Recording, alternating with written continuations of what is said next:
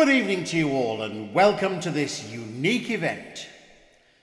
Tonight, we're going to hear some of the most wonderful of all Salvation Army music. And we're also going to hear from some of the musicians who've contributed so much to our years of enjoyment and blessing. Our thanks go to Fortress Radio, of course, for facilitating this virtual festival and bringing us all together this evening. So, what other opening song could we possibly share than A Mighty Fortress is Our God?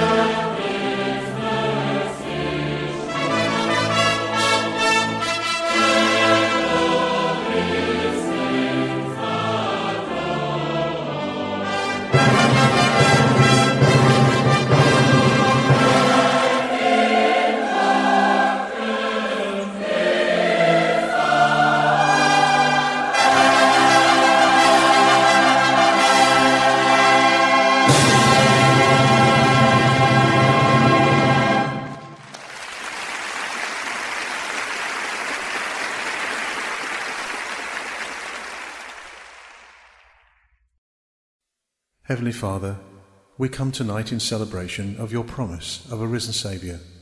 With open hearts, we pray that through the message of music and song in tonight's festival, you will come alongside us individually, in our homes, and join us all together in worship. As we celebrate past performances, we want to take this opportunity to thank you and praise you for the countless blessings that have been received. Tonight, we thank you for the memories, but we also thank you for what's to come. We believe you have more in store for our army and take comfort in knowing that there is still more and better to come. Amen. Over the last few weeks, listeners to Fortress Radio have been requesting their special personal choices for possible inclusion this evening. And there have also been votes between favourite items from previous years of Bandmaster or Songster Leaders Council's festivals, gospel arts, and symphony sounds, and even some similar festivals from around the world. We're going to hear two of those vote winners right now. First of all, it's Stephen Harper and the Chicago Staff Band with an unforgettable highlight from 1987 Jericho Revisited, written and conducted, of course, by William Himes. And then we're going to hear the beautiful voice of Jackie Proctor, for so many years soprano soloist with the International Staff Songsters, and she'll be singing Peter Graham's A Wonderful Day.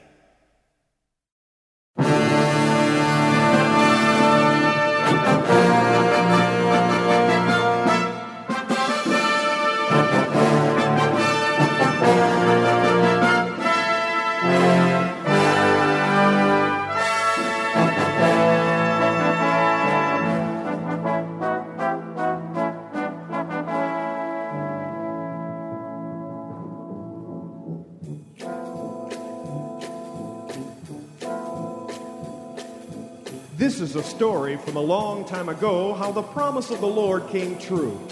How the children of Israel found the promised land complete with milk and honey and a view. To get to this place took quite a little time. It took 40 years to be exact. But a leader like Joshua could get his people there even though a map and compass he lacked.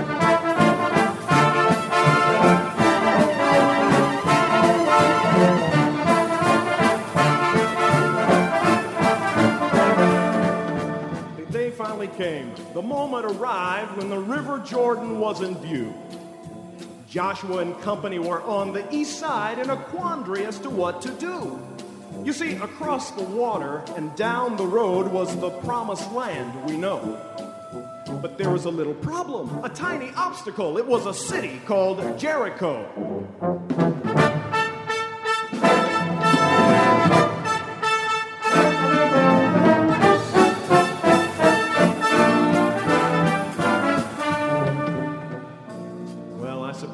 More than a little problem.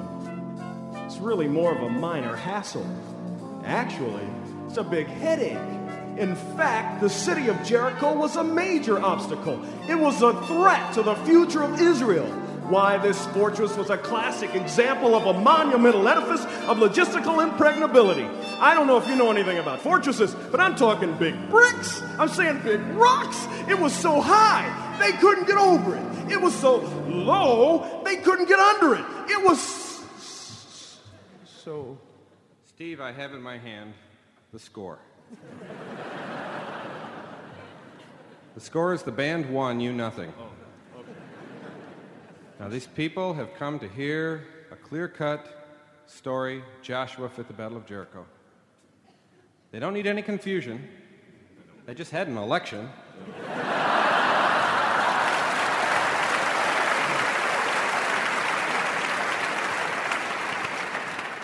I think I have it under control now. Yes, sure. I'm, I'm sorry. I really am.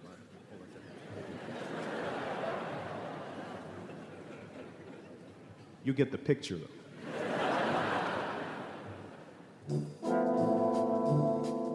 The Humanods were not on Israel's side, but they crossed the River Jordan nonetheless. For Joshua knew, and his people did too, if God was with them, they could win with less. So they reached dry land and got organized, but when they saw what they saw, they felt glum. For they discovered when they reached the walls of Jericho, the city was locked up tighter than a drum. Al, Yes, I know I said drum, but that, that was merely a figure of speech. A simile, a mere analogy. Do you know what I mean? I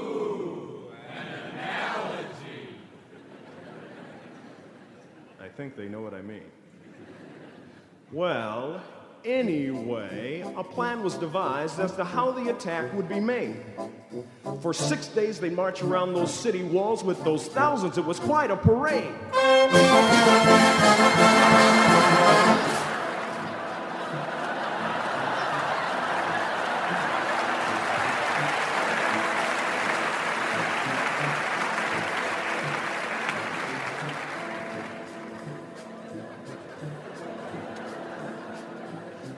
I now? Oh, yes, the seventh day, the day that Jericho would come to an end.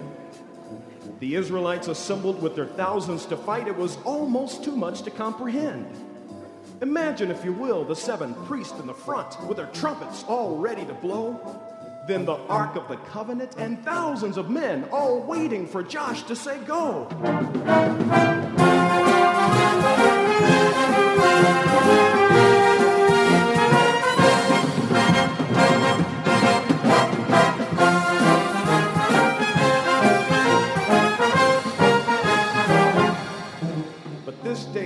Day's had a different twist so that no one from the city would escape. The army had to march around seven times. Josh hoped by now they'd all be in shape. Seven times? That's right, seven times. When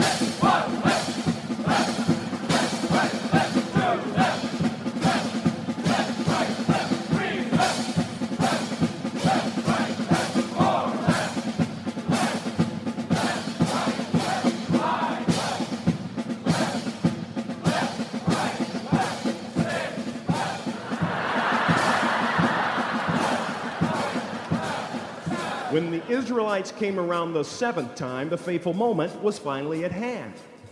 Joshua called his thousands to halt and gave the cue to strike up the band.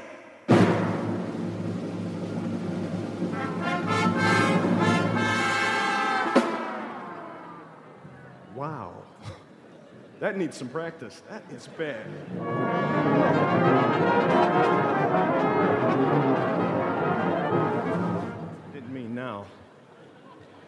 Joshua commanded the trumpets to blow and the people to shout.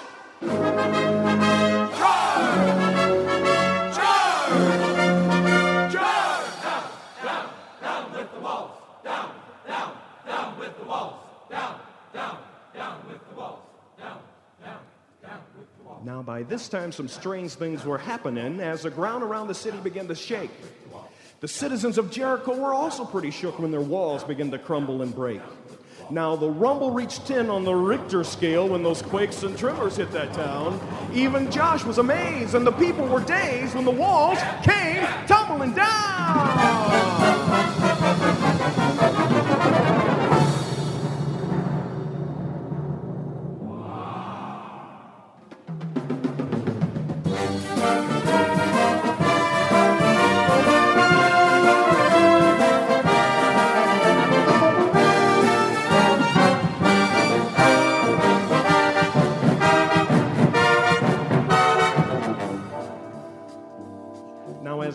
Before, this saga is more than just a story from a long time ago. For it teaches us that God keeps his promises, as anyone who reads this book will know. So don't ignore this thought or shove this lesson aside, for to do so, one would be a fool. Just remember it was God who had power enough to give Jericho suburban renewal.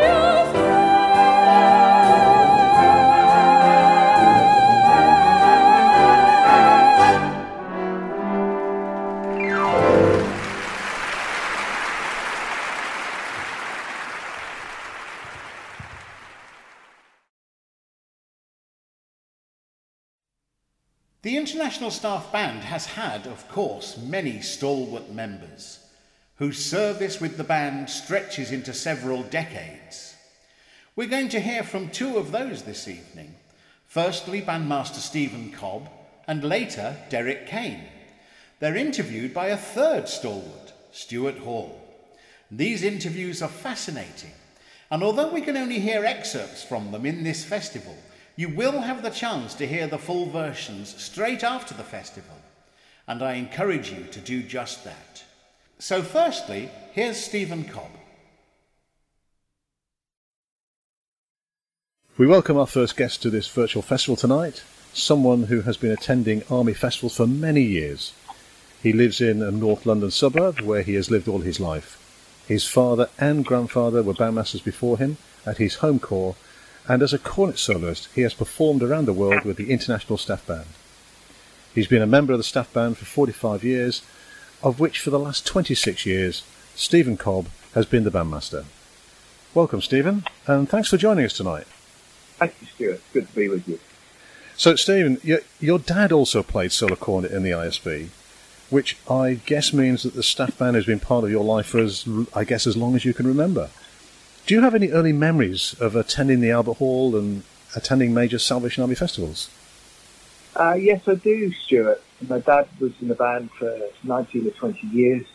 Uh, I've got childhood memories of the Regent Hall weekend, uh, which was uh, in those days of the staff band. It was a, really a bit of a family weekend, Yes. but I also have memories of the Royal Albert Hall and, and those uh, big festivals that uh, during my childhood were very, very significant events in the life of uh, the Salvation Army. Yes. And I guess, I mean, you, you were very fortunate that whereas many people, when they joined the ISB, it was their first time of playing at the Albert Hall, you had the opportunity of playing with the corps band Hendon uh, before joining the ISB. Do you remember that? And what, what did you play on that night? I, I do remember it very well. It was it was quite a frightening experience for a, for a corps band, and my dad uh, was no longer in the staff band at, at, at that time, and so he was uh, he, he was up there with all those memories of having been in the band. So we, we prepared uh, very significantly for, for that event. I'd only been in the band uh, literally a few months, and the piece we played was uh, Les Condon's Easter Glory. So that was um, it was really quite special to have that opportunity of playing there. Before we came on air this evening, Stephen, we, we talked a little bit about uh, pieces that have actually had a, a, real impact on you, whether as a player or as a conductor uh, conducting the ISB. We're going to talk about those three pieces before we hear one of them. The first piece that you mentioned was Prince Thought Variations, uh, which was conducted by Ray Bowes at, at, the Albert Hall. So you would have been playing in the band then, but obviously that piece had a spe- specific interest for you or a memory. Uh, what was that, Steve? Well, it's, it's a long story, and I'll try and be as brief as I can, Stuart. But uh, uh, we had, on, on, that occasion at the Royal Albert Hall, we had the, the Chicago staff band with us. And um, Ray Bowes thought that Bill would come with his band and would be full of personality and full of character, and they would um, play light pieces of music that we immediately engaging and, and, and everything else. And Ray decided to play something of that ilk. Um, and he'd also decided to, to play this piece of music uh, by Ken Downie, Thought Variations, which was um, in the form that we played it on that occasion. I think it was a 16, 17 minute piece. Mm. And uh, it was a big piece of music. And, and the band, I, I, from my memory, played it uh, really well. And it was one of those occasions where, where Ray committed himself in rehearsal um, to, to, the piece of music. And I, I reflect on this performance uh, and I reflect on the work leading up to it as being probably Ray's best work with the band during those years. Um, he was um, he was outstanding in the rehearsals leading up to it, mm. and so that was a very uh, that was a very special memory for me in, in playing uh, in playing that piece of music in its original form. And uh, the second piece you mentioned was when the ISB, uh, conducted by yourself this time, 1996, uh, and we played Resurgam. Yes, I do remember it. Um, listeners will know, you will know that, that, that you know, we, we make music. Music's an emotion. And, and what, what speaks to somebody in a particular moment doesn't necessarily do so with, with others. But for me, that was a very special performance of the Resurgam. Not because it was the band that I was conducting, not because it was me, but it was just in the moment. And, and I remember the ending. Uh, again, it, it's a, it's a, it, it's a very, a very, very moving ending. We were in the Royal Albert Hall, and and there was a silence at the end of that piece of music that was more than just silence. For me, that that ending, uh, without sounding too pious, it, it, it seemed to be that there, there seemed to be uh, that the presence of God seemed to be there in that moment, mm. and it was for me in the middle of the band. It was just a very, very moving, a very emotional, and a very spiritual um, sense that I had at the end of that uh, at the end of that piece of music. So to me, uh, it was very special. And uh, likewise, I mean, playing in the band that day, uh, yes, I remember the, the absolute silence that went on for seemingly ages after that. Uh, there was a real sense uh, of, of, spiritual fulfillment in that uh, that piece. And then uh, the final piece that you, you mentioned is from the ISB 120, King of Heaven. That that has a specific kind of memory or significance for you. Um, tell us about that then, Stephen. Well, as you will know, the, the staff band have, uh, have had the privilege of featuring Ken's music for, for a number of years. Uh, I count Ken as a, as a personal friend. We, we have um, worked together on a lot of projects. And uh, this is an unusual piece of music. It's a very difficult piece of music to rehearse because it celebrates different sections uh, in the band. So when, when you're rehearsing this, there, there are significant chunks of time where where two thirds of the band are, are, are redundant, and um, but it is a fantastic piece of music that came out of um, an individual being at his core, Ken Downie being at his core, singing "Praise My Soul, the King of Heaven" in, in a very sort of perfunctory, almost dull way uh, with, a community of people, and thinking, no. this should be sung in a much more uh, glorified way. And that inspired him to write this piece of music. And I've never forgotten that. Uh, that story that, that he shared with us when he first presented it to us at, uh, at a staff band rehearsal. And when you play that piece in a, in a setting such as the Royal Albert Hall, it completely validates the, the, the sentiments behind Ken and the motivation behind Ken writing this piece in the first place. And then when you add to that the epic nature of the ISB 120 celebration, it just becomes the most unforgettable spiritual and musical experience to be in front of the band and playing it. So for me, that that's what was really special about King of Heaven. That that perfect storm of, of, Yes. of emotion. As you say, it's an absolutely fabulous uh, piece, and I think in, in, it's fitting uh, as we bring this to a close that we sit back and we enjoy the live performance from the Albert Hall uh, with the ISB playing Ken Downie's King of Heaven at ISB 120. Thanks for joining us, Stephen. We hope uh, we'll have another opportunity at another time. But here for now is King of Heaven by the International Staff Band.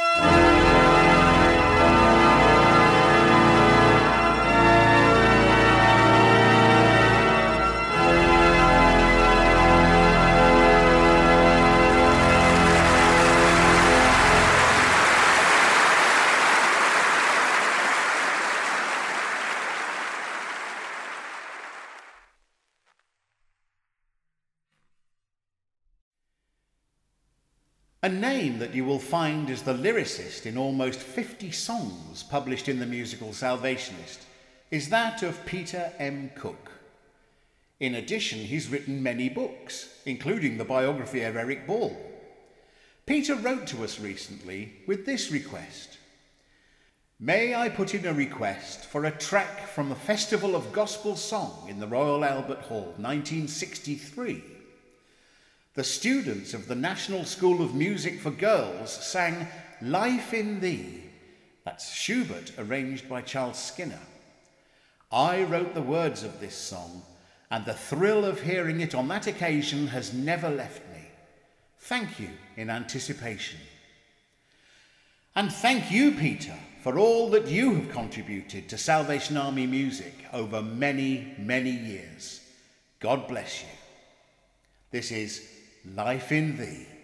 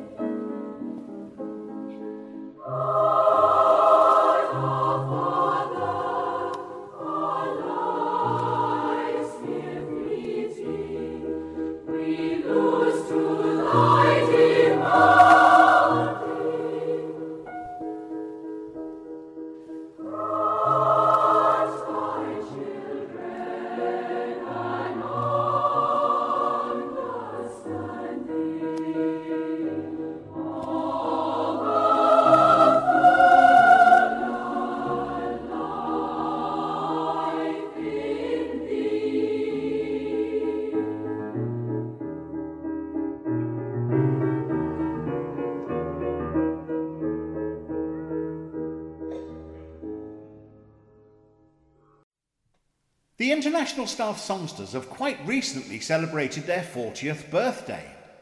Formed in 1980 under the leadership of Norman Bearcroft, they have had only a few leaders in that time. And for many years now, they've been ably led by Dorothy Nancekievill, who is our next person to be interviewed this evening. So, our second guest tonight is Dorothy Nancekievill, the leader of the International Staff Songsters. Dorothy took over leadership from Andrew Blythe in 2003, becoming the fifth leader of the Songsters. 40 years ago, Norman Bearcroft was asked by General Arnold Brown to form the International Staff Songsters. And to mark the 40th anniversary, prior to the coronavirus lockdown, the Staff Songsters held a joint concert with the ISB at the Regent Hall and then a celebratory concert at Fairfield Halls, where they performed four symphonic works, all written for them. So uh, thank you for joining us tonight, Dorothy, and welcome. Well, it's my absolute pleasure to be with you this evening. Um, I'm really, really impressed with this fantastic initiative um, that has taken place. And in fact, it was really good to reflect on those days when we had three meetings on a Sunday and you had to rush backwards and forwards.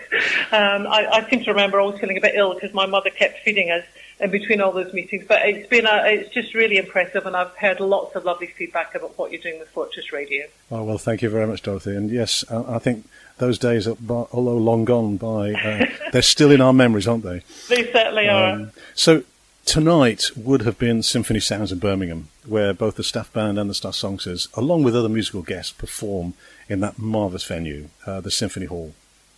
But let's go back a few years uh, to some of the festivals that took place at the Albert Hall. I understand, Dorothy, that before you became the leader of the staff songsters, you had already taken part in some Albert Hall festivals. Once as a mass songsters in the chorus, and then before that, did I hear right? There was a, a singing company involved. Do you remember those occasions? Well, absolutely. In fact, you've made me think about all the occasions. I actually remember before that coming to councils with my father as a very young child and just being bowled over by the building and the excitement of just, you know, feeling so many folk from the army all together. But yes, the, the, the other two that I remember was coming uh, from Bristol Easton. I was in Bristol Easton song because I think I was the pianist at that point. And we came from one of those great, great big um, massed choruses. I think it was um, probably the mid 80s. And the song that I remember particularly on that occasion was there was a. Do you remember they used to use lots of big band pieces, yes. and then they would kind of vocalize them, and it was um, Eric Ball's "Songs in Exile." Oh, uh, yes. Uh, press on, press on, you know, and I thought actually it's quite a good song to bring to mind at the moment and the days that we're living through. Mm. Um, I'm struggling a little bit to remember what we sang with the mass singing companies, other than, do you know, if you want a crowd, have mass singing companies. so I seem to remember that night that the Albert Hall was absolutely full to the brim. So you already had an idea about what the Albert Hall stage was like, but uh, from a different angle. And then, of course, you took on the leadership of uh, this prestigious choral group. Although you took on the brigade in the 2003, so was that the first year that you were at the Albert Hall? Was it the following year that you then sang with the songsters? That's right. So I took over in the November of 2003 and had um, I, I, was involved at the Christmas event in right. the Albert Hall. So I had a had a little bit of a feeling for it then. But the first sort of gospel arts I was involved in was in 2004. And you've prompted me to look at all my old programs uh, because that year it was called Celebration 125, celebrating 125 years of Salvation Army music. And it was a, a bumper festival that night because there were lots of people involved. We had Marjorie Watson alongside the staff band, staff songsters, territorial youth band, the household troops band. There was drama and dance from Southend. Um, there was members of the Salvation Army Symphonic Wind Ensemble, mm. and um, and so it was a really really big event. Um, I do remember being kind of terrified at the thought of it. Um, and actually, when I saw the program and I realised that we weren't singing till halfway through the second half, I'm not sure that that um, actually calmed my nerves. But it, was a complicated day for me because at that point I was uh, working at Wells Cathedral School and I had quite a journey to get up to London. And I was in the cathedral early that day because it was actually our last day of term.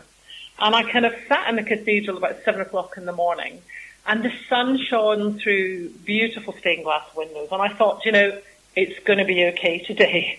It's going to be a complicated day, but it's going to be great.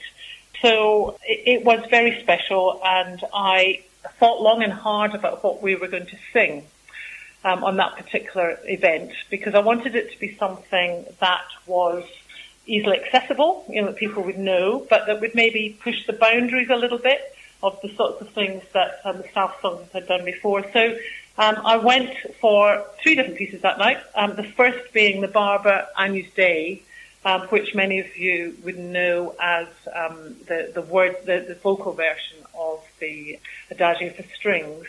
But alongside that, as, all we, as well, we also sang the Day of Jubilee, Brian Bowen, and then um, a really beautiful song in his presence. So, you know, it's trying, I think, always to think of your audience. So, yes, I was um, really kind of anxious, but certainly it was a wonderful experience, and I remember it vividly.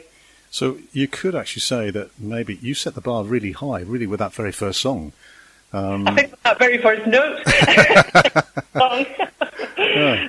Well, yes, I suppose I did. Yes. Yeah, that's good. So we're going to hear that now. Actually, um, we've got a recording of the Agnus Dei by Samuel Barber. We hope you enjoy it.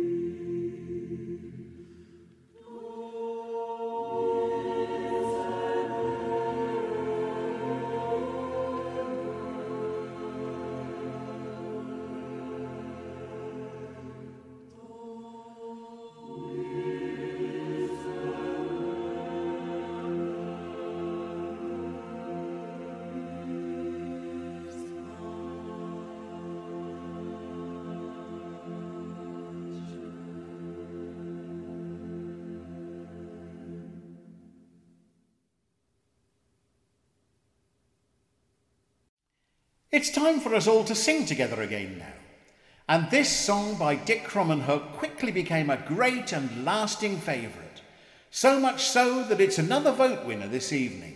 So let's join together and sing I Dare to Be Different.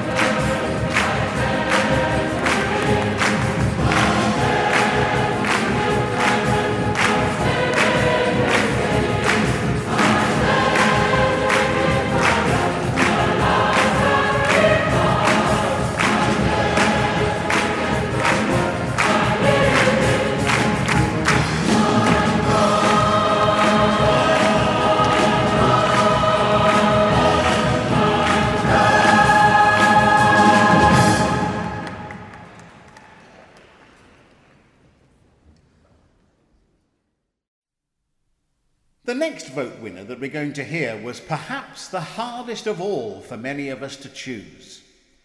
How can you choose just one great band piece from all those that we've been blessed with in the Salvation Army?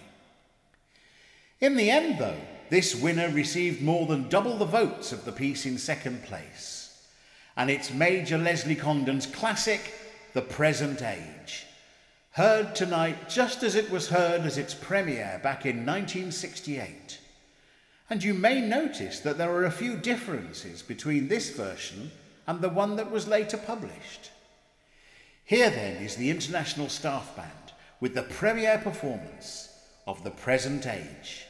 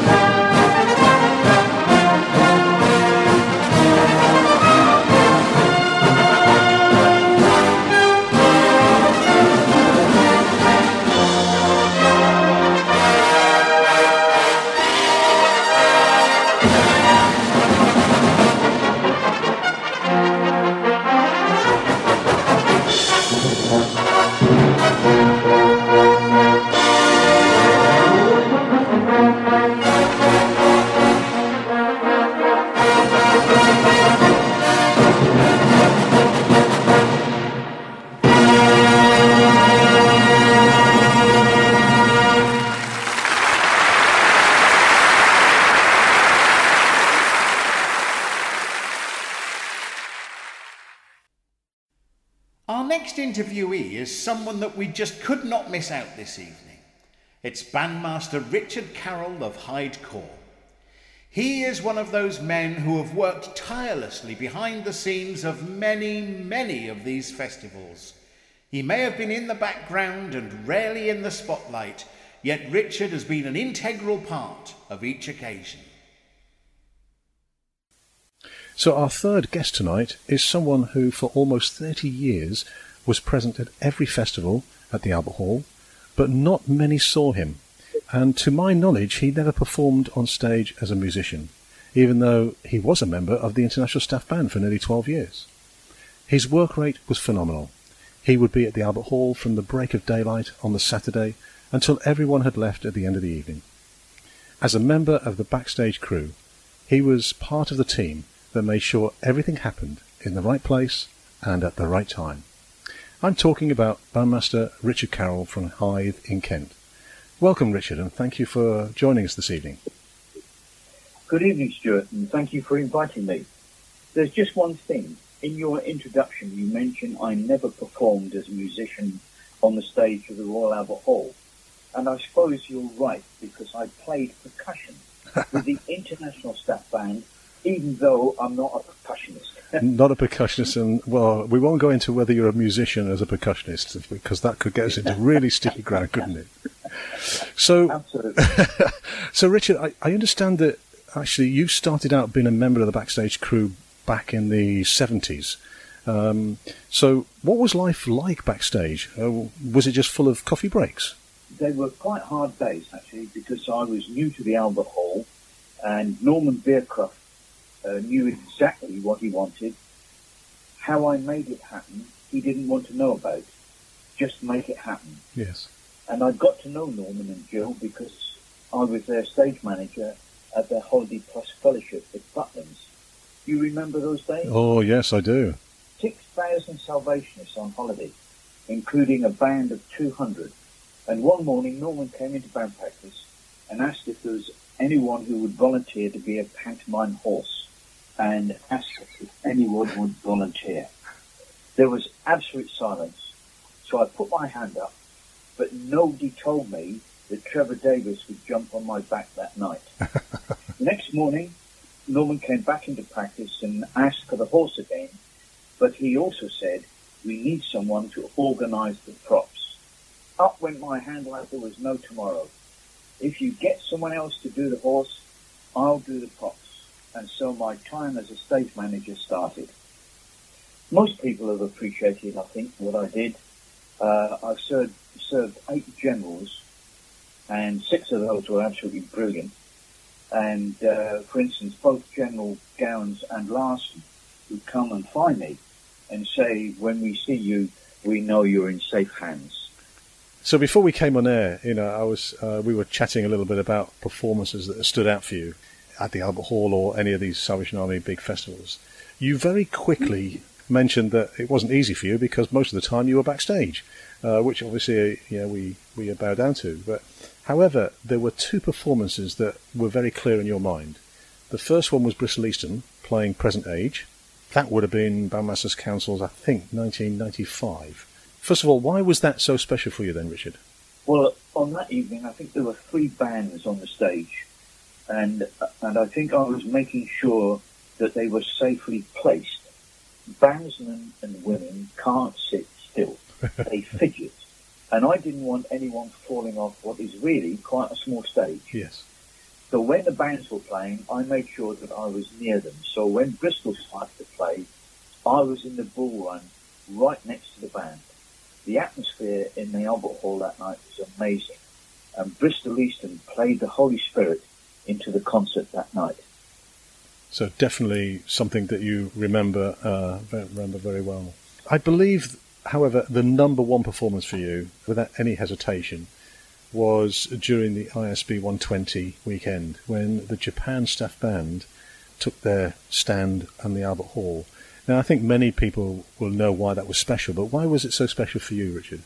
Well, the JSB had landed at uh, Heathrow on the Friday evening, and came straight to Hythe, and we entertained them for four days. Well, hmm. actually, they entertained us. we enjoyed some amazing spiritual moments. They also taught our folk to do origami, Really? but they were just such lovely people. We wanted to keep them. Bear in mind they just left uh, a tsunami devastated Japan. And their opening number, Stella, which they linked it into a march composed by their bandmaster, will always be in my mind, as will the 10-minute standing ovation the audience gave them at the Albert Hall. So Japan has some very special memories, and of course, as we said, the Yes. Japan staff band. So thank you for joining us tonight, Richard, and uh, thank you for entertaining us with some of your stories of uh, backstage management uh, at the Albert Hall and other such festivals. We wish you well, and uh, thank you for joining us tonight. Thank you, Stuart. I have had an amazing life, and all because I said yes to a simple request.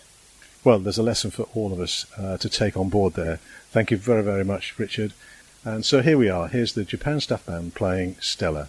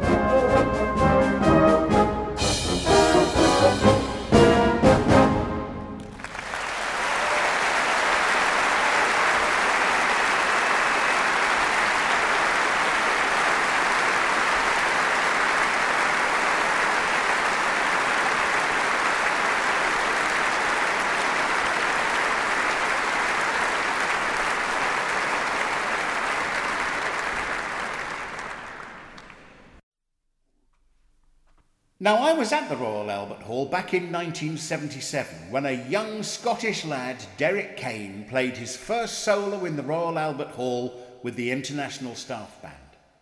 On that occasion, it was The Conqueror by Ray Steadman Allen, and I was only reminiscing with a friend about it just the other day. Partly because earlier that afternoon, my dad and I had been to Wembley Stadium for the football match between England and Scotland. You might remember it was the day when the over exuberant Scotsman celebrated by tearing up the Wembley pitch and breaking the goalposts. Well, our Scotsman that evening at the Albert Hall certainly represented his nation just as memorably, if with rather more decorum. A year later, at the International Congress of 1978, Derick premiered the solo with which he's probably most well associated, and which we're going to hear again shortly this evening. But first, Derick becomes our next interviewee. Our next guest tonight needs no introduction. He's performed at concert halls around the world and for 43 years held the principal euphonium seat in the International Staff Band. I'm pleased to welcome as our final guest of Fortress Radio, Derick Kane. Welcome, Derick. Well, thank you very much. It's uh, great to be with you. So, here's a few questions uh, for you, Derick. I'm thinking that 43 years that you were in the principal seat, what can I say other than, wow, what an achievement. I understand that you joined the ISB in September 1976, so that would have been the start of a new season, which means that your first performance with the ISB at the Albert Hall, I guess, would have been the following year, 1977. Of course, the Silver Jubilee concert, commemorating 25 years of Queen Elizabeth's reign. And I also believe that was your first solo performance at the Albert Hall with the ISB. Um, what did you play that night, Derick? Uh, yes, it was indeed. That was my first uh, experience of uh, the Royal Albert Hall. I was with the band and a soloist.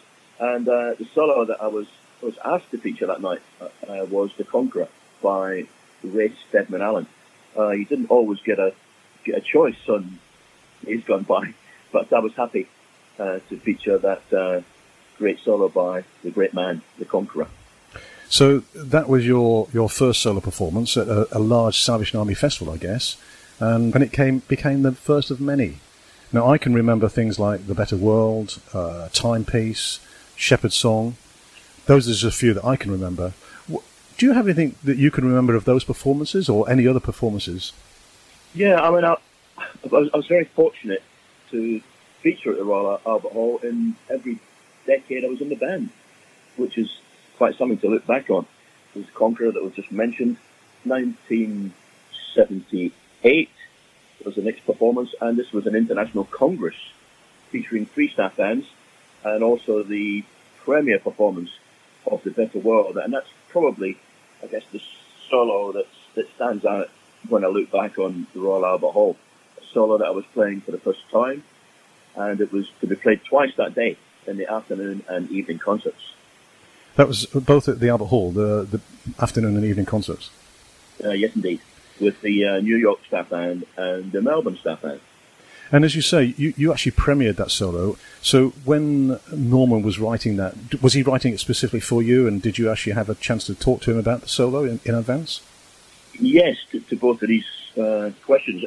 Um, I remember being round uh, Norman's house and we talked about the solo, uh, about the melodies that he was proposing to put in it, about uh, the shape of the cadenza, and particularly the mono movement. I can't remember exactly what, but it started off with a, a different melody in the middle uh, before we hit on the uh, the lovely melody that became yes. uh, the Better World. And uh, we talked about the shape of the, the solo, what I wanted to do, how I wanted to end it, what key was going to be in, all that sort of stuff. Uh, so I have fond memories of putting the solo together uh, with Norman. Well, I think it's very fitting that we should listen to uh, one of those solos now. And what better solo to listen to than The Better World? As you mentioned there, Derick, you premiered the solo twice, if you like, at the 1978 International Congress. And clearly that solo has become synonymous with Derick Kane. So here's a recording of you playing The Better World by Norman Bearcroft, accompanied by the staff band.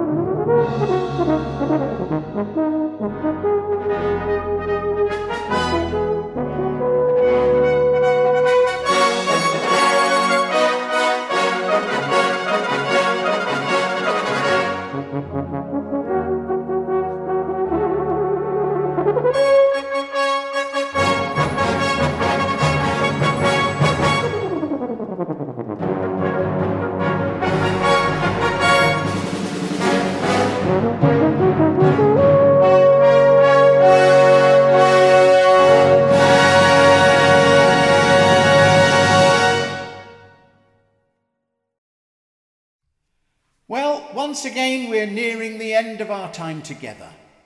Just time for one big massed item.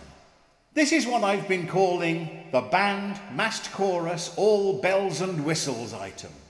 For many of these were the highlights of the whole evening, and tonight, I'm sure, will be no exception. Our Bible reading will be followed by Eric Ball's masterpiece, The Kingdom Triumphant.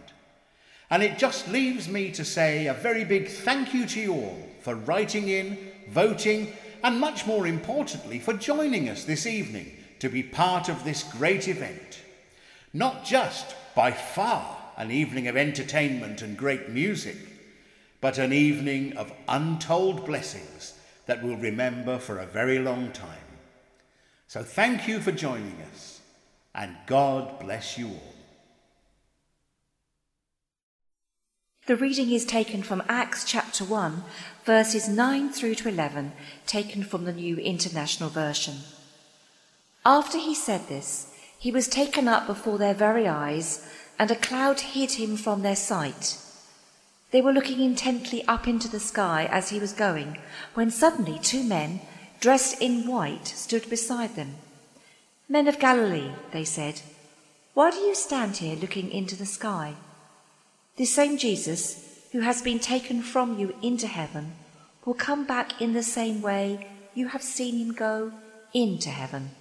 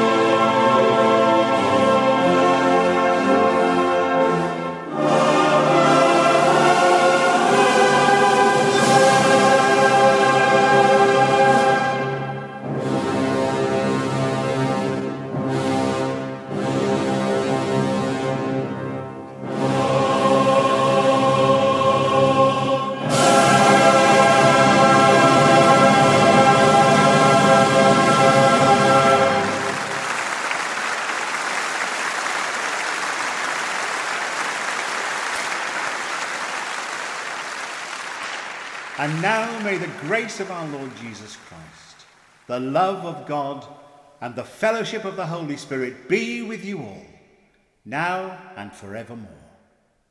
Amen.